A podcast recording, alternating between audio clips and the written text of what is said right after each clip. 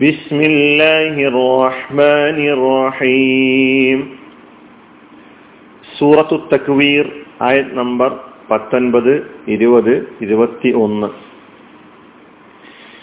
إنه لقول رسول كريم നിശ്ചയം ഇത് ആദരണീയനായ ഒരു ദൂതന്റെ വചനം തന്നെയാണ്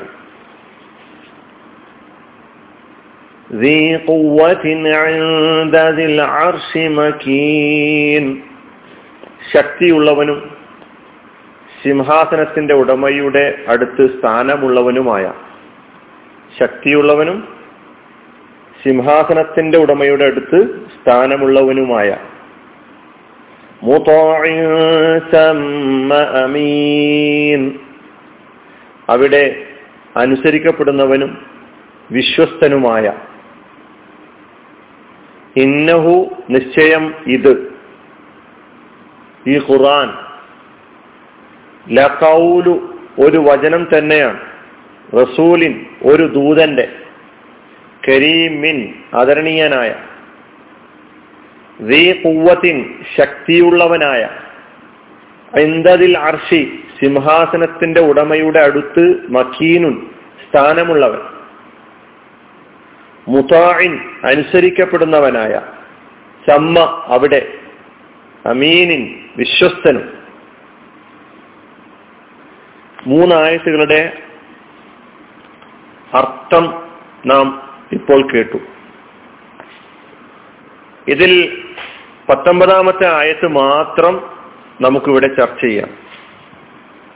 ഇന്നഹു നിശ്ചയം ഇത് ഒരു വചനം തന്നെയാണ് റസൂലിൻ ഒരു ദൂതന്റെ കരീമിൻ ആദരണീയനായ. നിശ്ചയം ഇത് ആദരണീയനായ ഒരു ദൂതന്റെ വചനം തന്നെയാണ്. പതിനെട്ട് വരെയുള്ള ആയത്തുകൾ പതിന പതിനഞ്ച് പതിനാറ് പതിനേഴ് പതിനെട്ട് ഈ ആയത്തുകളിൽ അള്ളാഹുവിന്റെ മഹത്വം വിളിച്ചോതുന്ന കാര്യങ്ങൾ സത്യം ചെയ്തുകൊണ്ടാണ് ചില സംഗതികൾ നാം മനസ്സിലാക്കിയത് നാം പഠിച്ചത്.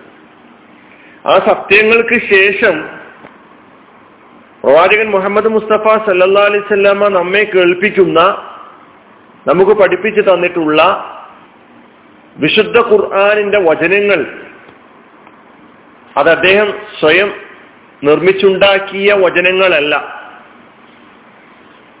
ആ വചനങ്ങൾ ദൈവദൂതനായ ജിബ്രീൽ മുഖ മുഖേന തിരുമേനിക്ക് വഹിയായി ലഭിച്ചതാണ്.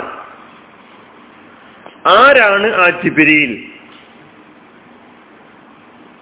അതാണ് ഈ ആയത്തിലൂടെയും അതിനെ തുടർന്നുള്ള രണ്ട് രണ്ടായത്തുകളിലൂടെയും നമ്മെ പഠിപ്പിക്കുന്നത്. ആദ്യം ഇന്നഹു ലഖൗലു റസൂലിൻ കരീം എന്ന ആ ആയത്തിന്റെ വാചക ഘടന നമുക്ക് പരിശോധിക്കാം. പദങ്ങൾ ഓരോന്നെടുത്ത് പരിശോധി ഇന്നഹു. നിശ്ചയം ഇത്. ഇന്നയും ലമീറും ഹാവും ലമീറും ചേർന്നത്. ആ ഹാ കൊണ്ടുള്ള ഉദ്ദേശം ആ ഹൂ കൊണ്ടുള്ള ഉദ്ദേശം ഖുർആനാണ്. ല കൗലു. രണ്ട് കലിമത്ത് ഒന്ന് ല. ആ ലാമിന് ലാമുൽ മുസഹലഖ കൗൽ എന്നതിന്റെ അർത്ഥം നമുക്ക് അറിയാവുന്നതാണ്. വാക്ക് വചനം. കാലയുടെ മസ്ദർ കാല യഖൂലു കൗലൻ കൗലുൻ എന്നത് മുലാഫാണ് എന്തിലേക്ക്? റസൂലിലേക്ക് ഇലാഫത്ത് ചെയ്യപ്പെട്ടിരിക്കുന്നു. റസൂലിന്റെ കൗൽ റസൂലിന്റെ കൗൽ റസൂലിനാണ് ദൂതൻ എന്ന അർത്ഥം പറഞ്ഞത്.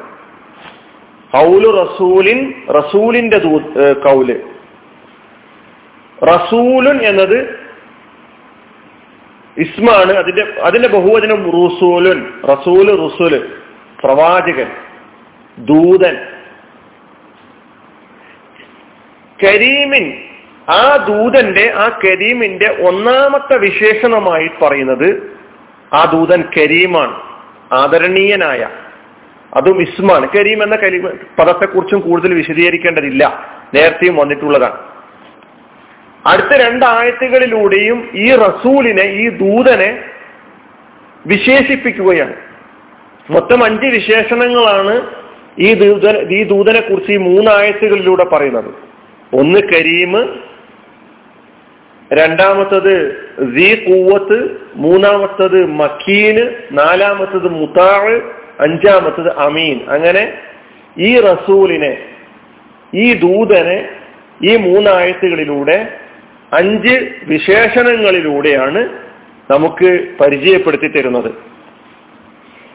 അപ്പൊ ഈ ആയത്തിലെ റസൂൽ ദൂതൻ എന്നതുകൊണ്ടുള്ള ഉദ്ദേശം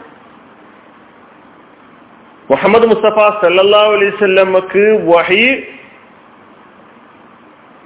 കൊണ്ടുവരുന്ന അല്ലെങ്കിൽ കൊണ്ടുവന്ന് തന്നിട്ടുള്ള മലക്ക് ജിബ്രിയിലാണ് വഹീന്റെ മലക്ക് ആരാണ്? അത് ജിബ്രിയിലാണ് നമുക്കറിയാം. അപ്പൊ ജിബിലിയിലാണ് ഇന്നഹു ലഖൗലു റസൂലിൻ കരീം എന്ന ഈ ആയത്തിലെ റസൂൽ കൊണ്ട് ഉദ്ദേശിക്കപ്പെടുന്ന ഉദ്ദേശിക്കപ്പെടുന്നത്. മുഹമ്മദ് മുസ്തഫ സല്ലാ അലൈസ്ലാമയാണ് റസൂൽ കൊണ്ട് ഉദ്ദേശിക്കുന്നത് എന്ന് വിശദീകരിച്ച തഫ്സീറുകളുമുണ്ട്. എന്നാൽ ശേഷം വരുന്ന ആയത്തുകൾ പരിഗണിക്കുമ്പോൾ അടുത്ത സൂക്തങ്ങളിലൂടെ അടുത്ത ആയത്തുകളിലൂടെ വ്യക്തമാക്കപ്പെടുന്നത് ദിവ്യ സന്ദേശം കൊണ്ടുവരുന്ന മലക്കാണ് ഈ റസൂൽ കൊണ്ട് ഉദ്ദേശിക്കുന്നത് എന്ന്. ഇതേപോലെ ഇന്നഹു ലഖൗലു റസൂലിൻ കരീം എന്ന ആയത്ത് മറ്റൊരു സൂറയിലും കൂടി വന്നിട്ടുണ്ട്. ഇതേ ആയത്ത്. അത് സൂറത്തുൽ ഹാക്കയിലാണ് സൂറത്തുൽ ഹാക്കയിലെ നാൽപ്പതാമത്തെ ആയത്തിൽ നിങ്ങൾക്ക് കാണാം. ഇന്നഹു ലഖൗലു റസൂലിൻ കരീം. എന്നാൽ അവിടെ റസൂൽ കൊണ്ടുള്ള ഉദ്ദേശം ആയത്തിനെ തുടർന്ന് വരുന്ന വചനങ്ങളോട് ബന്ധപ്പെടുത്തി പറയുമ്പോൾ അവിടെ റസൂൽ കൊണ്ടുള്ള മുറാദ് ഉദ്ദേശം മുഹമ്മദ് മുസ്തഫ സല്ലാ അലൈഹി സ്വലമ തിരുമേനിയാണ് എന്ന് മനസ്സിലാക്കാൻ കഴിയും. അത് സാന്ദർഭികമായി സൂചിപ്പിച്ചു എന്ന് മാത്രം. അപ്പൊ ഇവിടെ ദൂതന്റെ വചനം എന്ന പ്രയോഗമാണ് ഈ രണ്ട് സൂറത്തുൽ ഹാക്കയിലാണെങ്കിലും സൂറത്ത് തക്ബീറിൽ നമ്മളിപ്പോൾ പഠിച്ചുകൊണ്ടിരിക്കുന്ന ഈ ആയത്തിലാണെങ്കിൽ നമുക്ക് കാണാൻ കഴിയുന്നത് ദൂതന്റെ വചനമാണ് ഖുറാനെ കുറിച്ച് വിശേഷിപ്പിച്ച് പറഞ്ഞിട്ടുള്ളത്. ഖുർആനെ വിശേഷിപ്പിച്ച് പറയുന്നത് ഇന്നഹു ലഖൗലു റസൂലിൻ കൗലു റസൂലിൻ ദൂതന്റെ വചനം എന്ന പ്രയോഗം കൊണ്ട് മനസ്സിലാക്കേണ്ടത് ദൂതന്റെ അതായത് ആ മലക്കിന്റെ സ്വന്തം വചനം എന്ന അർത്ഥത്തിലല്ല. അല്ലെങ്കിൽ മുഹമ്മദ് മുസ്തഫ സല്ലാ അലൈഹി സ്വലമയുടെ സ്വന്തം വചനം എന്നുള്ള അർത്ഥത്തിലല്ല. അത് ആ വാക്ക് ആ പ്രയോഗം തന്നെ സ്വന്തം വചനം എന്ന അർത്ഥത്തിലല്ല എന്ന് മനസ്സിലാക്കാൻ നമ്മെ സഹായിക്കുന്നുണ്ട്. അതായത് ദൂതന്റെ വചനം എന്ന് പറഞ്ഞുകൊണ്ട് റസൂലുൻ എന്ന പ്രയോഗം ഉപയോഗപ്പെടുത്തിക്കൊണ്ട് പറഞ്ഞപ്പോൾ അത് ദൂതന്റെ സ്വന്തം വചനം എന്ന നിലക്കല്ല പറഞ്ഞിട്ടുള്ളത്. നേരെ മറിച്ച് ആ ദൂതനെ ദൂതനായി ആരാണോ നിയോഗിച്ചിട്ടുള്ളത് ആ നിയോഗിച്ച ആളുടെ വചനം എന്ന് നമുക്ക് മനസ്സിലാക്കാൻ കഴിയും. റസൂലിൻ കരീം. അപ്പോൾ മുഹമ്മദ് മുസ്തഫ സല്ലാ അലൈഹി സ്വലമയെ സൂറത്തുൽ ഹാക്കയിൽ നബിയുടെ ലഖൗൽ റസൂലിൻ എന്ന് പറഞ്ഞുകൊണ്ട് മുഹമ്മദിന്റെ വചനം ആണ് അതായത് ദൂതന്റെ വചനമാണ് എന്ന് അവിടെയും സൂറത്ത് തക്വീറിൽ ജിബിരിലിന്റെ വചനം അതായത് ലഖൌൽ റസൂലിൻ കരീം ദൂതന്റെ വചനം എന്ന് പറഞ്ഞുകൊണ്ട് പറഞ്ഞതിൽ നമുക്ക് മനസ്സിലാക്കാൻ കഴിയുന്നത് മുഹമ്മദ് മുസ്തഫ സല്ലാ അലൈഹി സ്വലമക്ക് ജിബിരിൽ മുഖാന്തരമാണ് കിട്ടി ജിബിരിൽ എന്ന ദൂതൻ മുഖാന്തരമാണ് ഈ വഹി കിട്ടിയിട്ടുള്ളത്. ജനങ്ങൾക്ക് മുഹമ്മദ് മുസ്തഫ സല്ലാ അലിസ്ലാമാകുന്ന പ്രവാചകനിലൂടെ ദൈവദൂതനിലൂടെയാണ് ദൈവിക സന്ദേശം അള്ളാഹുവിന്റെ വചനം ലഭിച്ചിട്ടുള്ളത്. അതാണ് നമുക്ക് ഈ വചന ഈ വചനത്തിലൂടെ ഈ ആയത്തിലൂടെ മനസ്സിലാക്കാൻ കഴിയുന്നത്. ഇനി ഈ ഖുർആാനിന്റെ ആ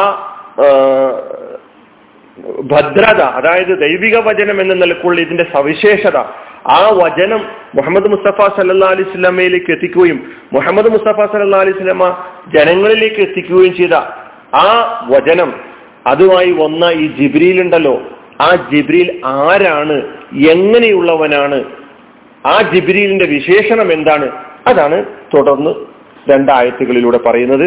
അത് നമുക്ക് അടുത്ത ക്ലാസ്സിൽ കേൾക്കാം. വാഹൃദാൻ അലഹമുല്ലാ റബുലാലമീൻ അസ്സാം വലൈക്കും വാഹമത്തുള്ള